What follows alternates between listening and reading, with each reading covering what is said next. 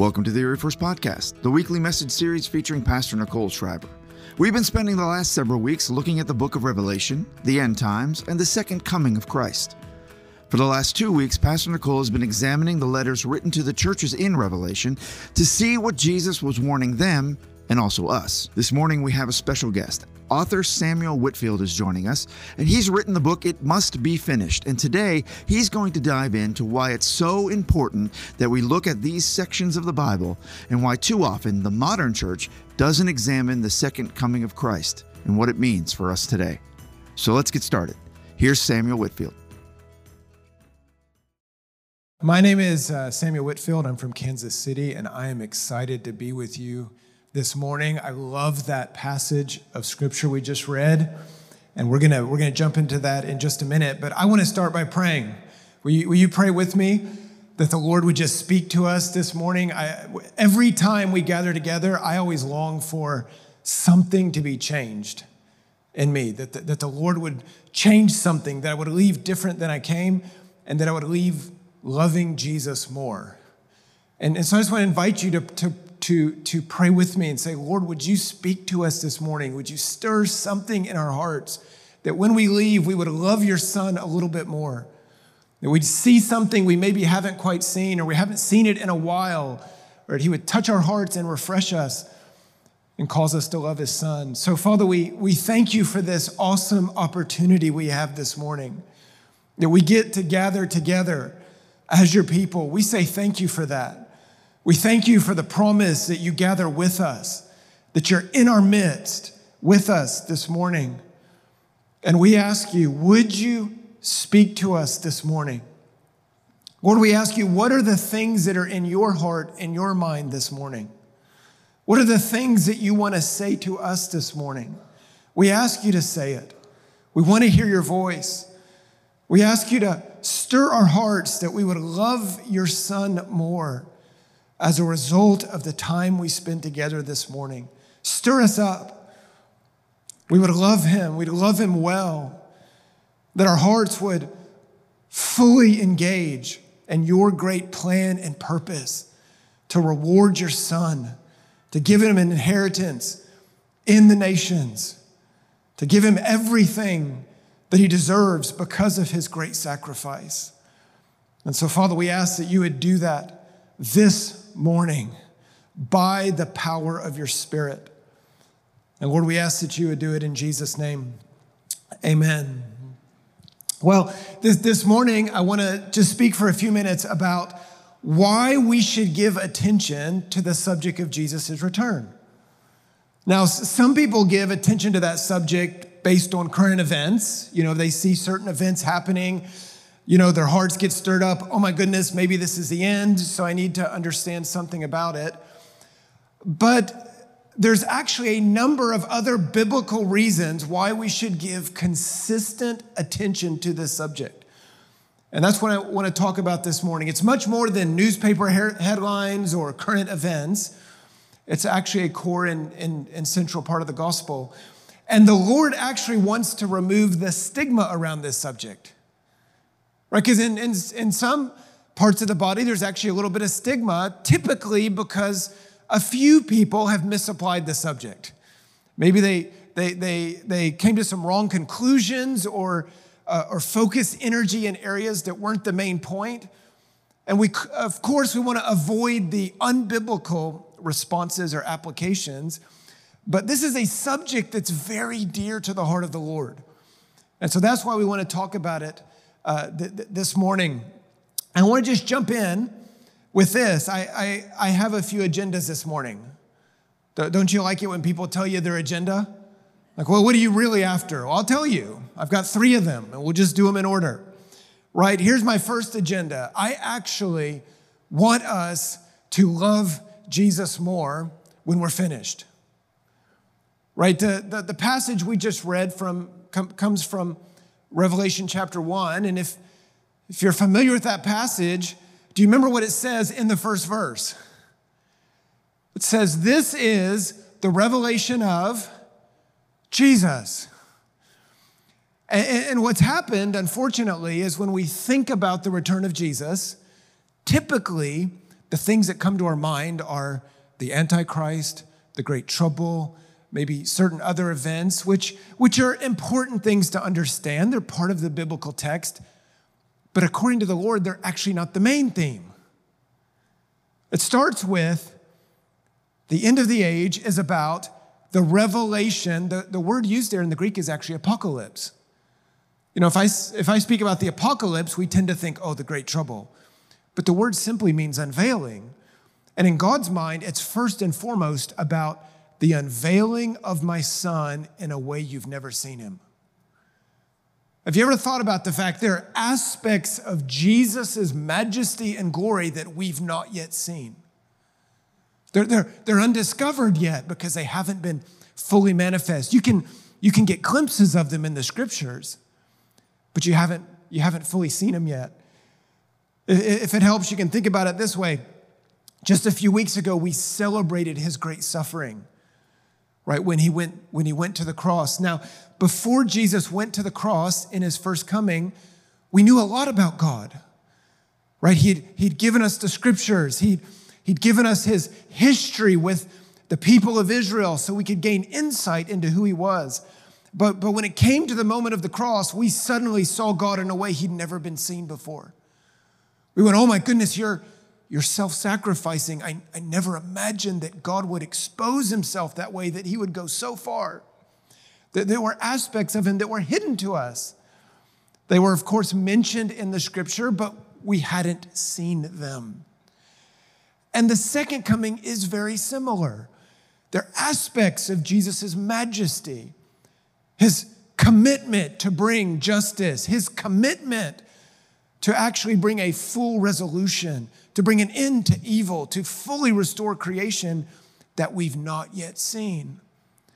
So, so John opens one of the most dramatic books of the Bible by saying, first and foremost, know this it's about the unveiling of Jesus in ways we've not yet seen him.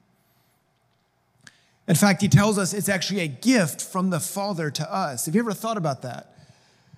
That the, the events of the end of the age are actually part of the Father's gift to Jesus.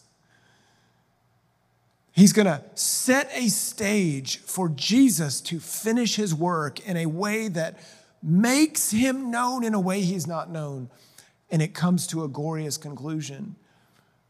So, first and foremost, we need to reset our ideas about the, it's not primarily about some of these other themes. They're important to understand, again, because they're in the scripture, but it's primarily about the Father setting a stage for his Son to be made known and revealed in a way we've never seen him before. In fact, near, near the end of the book of Revelation, John's given a very interesting instruction by an angel in, in Revelation chapter 19, verse 10.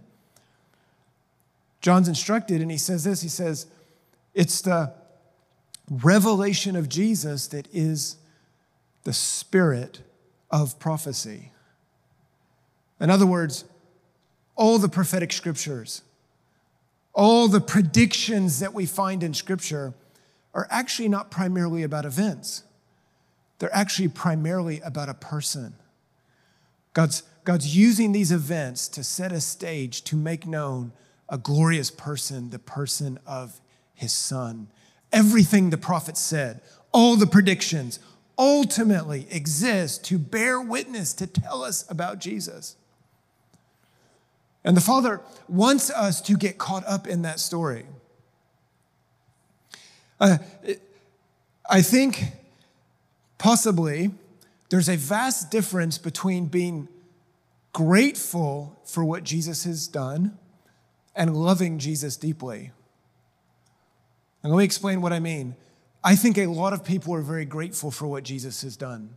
Again, we, we celebrated it just recently at Easter. The, the incredible thing he did, he suffered, he died for us, he poured out his spirit, which we're celebrating today, right, on his people. But it's one thing to be grateful for all the things Jesus has done.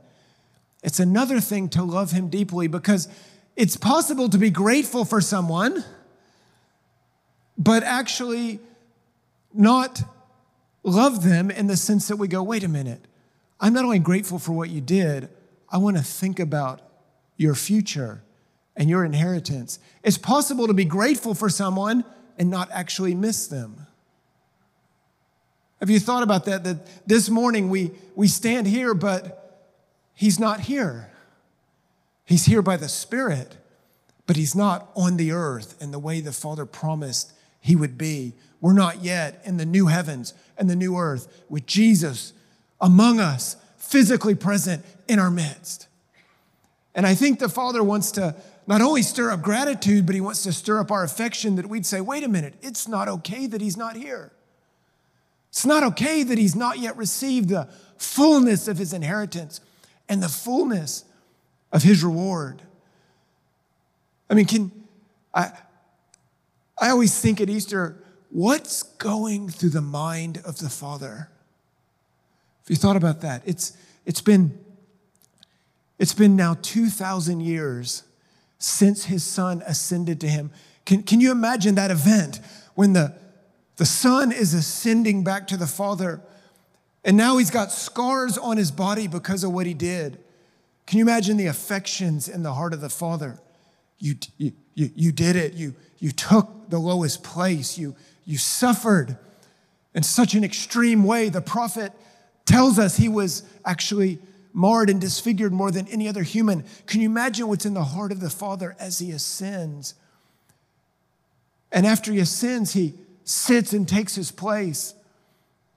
And he's been sitting there now for 2,000 years. Can you imagine what's in the heart of the Father as he looks at his son who's been waiting 2,000 years to receive the fullness of his inheritance and his reward?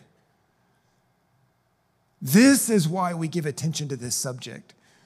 Right? We say, Father, what are you going to do to give your son the fullness of his, of his reward? What is in your mind to give to your son as a reward? What is the great plan that you're leading to bring all creation into the full restoration? And Jesus gave everything for us. And the, the Father, I think, is speaking to us, going, I want to give you a great invitation. Jesus poured out his life to secure your future. And I want to give you an invitation to play a part in his future. The Father, of course, is the one leading the nations, controls the timelines. That's not in our hands. But we get this divine invitation to consider what Jesus has done and then look at him and say, okay, if that's what he did for us, we want to fully engage in his story so that he might get his full inheritance, so that he might get his full reward, so that he might get everything that the Father wants to give to him. So, the, the reason we need to give time and attention to this subject, above every other reason, is it is about Jesus receiving the fullness of his reward, and he's going to receive that reward in part through a people who cooperating with the Father, laboring with the Father, actually give him his reward in their, in their wholehearted response. So we need to return the, the main theme of this subject back to what it's always meant to be, which is about Jesus and his reward and his inheritance and his story. If, if you love someone deeply, you care about their future. Right? If you love someone deeply, you miss them. You go, it's not okay that you're not here. I can't bear the distance and the absence. And while we have the present experience of the Spirit, right, that, that gift of the Spirit should be stirring us up, talking to us about Jesus, making us long to be with Him long for him to get his reward and his inheritance. So, the number one reason that we study this subject is because, because we love Jesus. And my agenda again is that when we finish today, we love him a little bit more, that we have new conversations with the Father and we go, Talk to me about your son. Not just what he did, talk to me about what's in your mind for his future. What are you thinking? How do I participate in that story in a wholehearted way? The second reason or the second agenda this morning The second reason that we give attention to this subject is because we love the Bible. And the truth is, there's a lot of information about this in the scripture. And we don't, we don't want to have big sections of scripture that are kind of off limits, where we go, I just don't know what to do with that. I, I don't know how to understand it.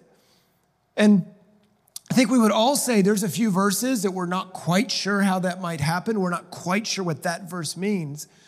But the Father wants us to know the main themes that are related to Jesus' return. He gave us those passages for a reason. He doesn't, he doesn't want us to say, well, I, I, just don't know what to do with the book of Revelation, the book of Daniel, parts of Ezekiel. I don't, I don't know what to do with any of that. The Holy Spirit wants to help us. And because we love the Bible, we should actually give careful attention to sections of Scripture, trusting that the Lord's going to help us understand the main themes. We don't want to just block those, those sections and those passages off. And when you get into those passages, you, you find some very interesting things. Uh, I'll tell you what actually brought me into this subject. The reason I've given careful attention to it is because I read some of these sections of scripture and I read God's description of what he's going to do. And if you read some of these passages, God makes huge statements about his zeal for judgment, about his commitment to a full salvation. And, and I read some of these passages and I went, that does not sound like the Jesus that's on the wall in Sunday school. The one that I call California Jesus, right? He's got a nice perm, he's got blue eyes, very chill, right? Usually surrounded by children, which he does love. But he's just kind of like a chill philosopher, right? And then, and then I read these passages and I go, God's got profound emotions. To, to be honest, I read a few passages and I go, he almost sounds emotionally unstable. If he was a human, because, oh my goodness, you have incredible zeal to bring judgment against evil. You have incredible commitment to bring great salvation. And I read these passages and I go, I don't think I know that God. Again, it's, it's not that what we know is wrong, it's just that there are vast dimensions of his person and personality that we haven't discovered. And you know, when you when you get into the Bible, isn't it interesting that it's mostly stories? I don't know if you ever noticed that. It's not mostly like a theology textbook, right? Let me give you an outline. Here's the main points. The, the Bible is mostly stories, if you think about it. And it's stories because God mostly reveals himself by what he does. Right? He, for example, God could just give us a, a little theological message on I'm merciful. Here's what mercy means. Let me define the term for you. Here's the four aspects of mercy. Here's how you break it down. But what's interesting to me is he doesn't do that. Instead, he says, I'll tell you what, I'm going to give you my story with David, who made some massive mistakes. Some of you would, some of us would probably say, I don't think we should invite him back to church. There's some issues there. Definitely don't want to make him one of the elders. Um, and yet, the Lord goes, Let me tell you about my story with him. And you read that story and you go, Okay, you are profoundly merciful because you're showing mercy to people I wouldn't have shown mercy to. I, I think about Jacob, a man who essentially uh, collaborates with his mother to deceive his blind father. I would have said, You're done, you're out. I wouldn't have said, Okay, we're going to work with you. I think of Moses, who's a failure at 40, basically. I wouldn't have said, It's okay, we'll take four more decades. I would have said, Who, who else is in line? Is there anyone else? Right? So, so he tells us these stories so we go, oh, now I know who you are. And when you read the scripture, you find that God has told us what he has done, so we'll know who he is. He tells us what he is doing through the work of the Spirit in the church. And then he also tells us here's what I'm going to do so that you'll know who I am. So these passages of scripture are not just about predicting events, you can find some information about that. These passages are intended to bring you into this is who I am. I've got emotions that go far beyond any human emotion. In fact, God's actually the most emotional person in the cosmos. And tr- actually, his emotions drive everything he does, which to us is like a shocking statement because our emotions are not necessarily reliable, but his are. He feels very deeply. We can sometimes look around and go, God, will the world always be unjust? No, no, I've given you passages to tell you there's a day coming. I'm going to bring an absolute end to all the injustice. So he's giving these passages so we can go through them and we can discover who he is. In fact, I'll say this if, if, if we go through the passages and we don't dis- really discover more about who God is, I think we've actually missed a point. Right? It's not primarily the study of events, it's actually the study of a person that is revealed in what he will do. Right? And it's not only the knowledge of God that is at stake, it's actually the knowledge of the gospel. You know, so, so sometimes we think of the gospel mostly in terms of what God has done. And that's a powerful part of the gospel. But it's, it's actually an incomplete gospel. Now, it's, it's not a wrong gospel. Please don't, don't misinterpret that. And it's, it has great power to save. Any part of the gospel can bring great salvation. But when, but when you study the Bible carefully, you discover something that the story of Jesus' first coming without his second coming is actually an incomplete gospel. When you carefully study the way the apostles taught the gospel and proclaimed the gospel, you find that their, their gospel is incredibly forward looking. They actually speak about the coming of Jesus when they call people to repentance and salvation. They constantly reference the appearing of Jesus when they give instructions about holiness and discipleship, you know, the, the, the reasons we should live careful, obedient lives is because he's actually coming. And the more we meditate and reflect on that, it actually affects the, the, the way we live. So we have to understand it's actually a powerful part of the gospel. The gospel is not only what Jesus has done and what he is doing right now through the work of the Spirit, it's actually what he will do. This, this may sound heretical, so don't post on Facebook just yet. Give me a minute. Right? But the first coming of Jesus actually did not fulfill all the promises of God, it secured all the promises of God. Right? We've not yet seen a completely new earth. We've not yet seen the complete end of evil. Right? There are massive promises in the scripture that the Lord has made to us that are fulfilled when Jesus returns and finishes his work. So the first coming is just part of it. It sets the stage. It secures everything. It's it's a unprecedented revelation of who God is, but it's actually not the fulfillment of all his promises.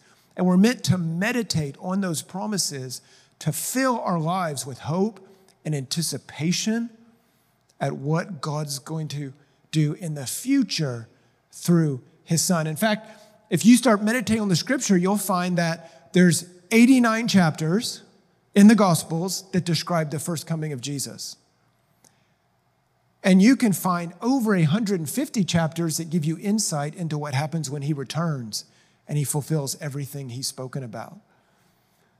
P- Peter preached this way in Acts chapter 3 when he said, Jesus has been received up into heaven until the time for the fulfillment of everything the prophets have spoken. Right? The, the Apostle Paul said it this way when he wrote to the Ephesians. He said, You've been given the gift of the Holy Spirit. That's a profound gift and a profound deposit. And he said, But it's a deposit, a guarantee you're going to get everything God has promised you that comes at the return of Jesus and at the restoration of, of creation. So we, we want to give deep attention to this subject because we love the Bible. And the, the third reason we want to give attention to this subject is because as we study the return of Jesus, it actually provokes us to be engaged in God's great redemptive plan. It's not just information. In fact, if you study the end of the age and it doesn't produce missional energy, I think you've missed a point. Like you should study the end of the age and go, okay, the age ends with all the nations loving Jesus. Then what should we do? We want to engage in God's great plan to bring all the nations into his family. Right? He, he'll control when that happens and precisely how, but he gives us the invitation. This is what I want. This is what I'm committed to. Right? We, we study those dynamics so that we can fully engage and go, oh, he wants to offer mercy. Okay, there's going to be troubling dynamics. Okay, we want to prepare our heart for those dynamics. If this helps you, I like to think about it this way. The, the Bible uses a lot of uh, analogies to marriage and, and to weddings when it describes God's relationship with his people. You know, you may have heard this. For example, the people of God are described as the bride of Jesus, as an analogy. The, the book of Revelation ends in Revelation 19 with describing the return of Jesus as the great marriage supper of the Lamb because his bride, his companion, his people, right, have, have become ready. They're ready for him. So it's an analogy. You find it. You find it in the writings of Paul. I'm, I'm preparing you as, a, as a people betrothed to Jesus to be married or to be joined to him as, as his companion. So the Bible uses the wedding analogy, the marriage analogy, to help us grasp our relationship with God. So I like to think about it this way when you think about a wedding, I want you to think about two different people. Think about a woman who's been married 25 years, and think about a woman who's engaged to be married. Right? Now, if you ask a woman who's been married 25 years about her wedding, she'll say, Oh, okay, and maybe pull out a, a picture book or a photo book. Well, I guess now you pull out your phone, right? And, and you could kind of flip through some photos. You could ask questions. You could tell stories. She'll recount that day for you. But it's not something she talks about every day, right? It's, it's something in the past. It was something transformative, meaning it changed the direction of her life, but it's an event in the past that shaped the present, but it's a memory from the past. Now, think about a woman who's engaged to be married. What happens if you ask her about a wedding? And the answer to that is you don't need to ask her about a wedding. You just need to ask her any question. How is school going? I'm trying to find a venue. Right? How is work going? What colors should the bridesmaids wear? This is a perplexing question. I'm going to have these photos forever. I don't want it to look dated, but I want it to look timeless. All of these things, right? Right? Because, because for her, a wedding is an event in the future that she's anticipating, and she does everything she needs to do. She goes to work, goes to school, whatever phase of life she might be in. But this event is shaping her energy and her affections. She's making decisions on it. She's orienting everything towards that great event right? And what this illustrates is actually we've come to read the gospel a little bit as a woman who's been married 25 years telling the story of the wedding. In other words, I remember the day Jesus saved me. That's powerful. It's important. But we've read the story that way. But if you read the New Testament carefully, it's actually the other story, meaning the cross is actually not the wedding, it's the engagement. I've come and I've given you the most expensive gift I could give you, which is really the gift of the Holy Spirit, secured at the cost of God's own life, which is what we're celebrating today, that, that, that gift. So he's given us the gift of the Spirit at great cost. It's the unbreakable engagement. I'm going to do everything I said I would do for you. And we're meant to be a people eagerly longing for that wedding, and, and we begin to reorient our lives and our attention, going, no, no, no. I want to see the bridegroom get his great reward.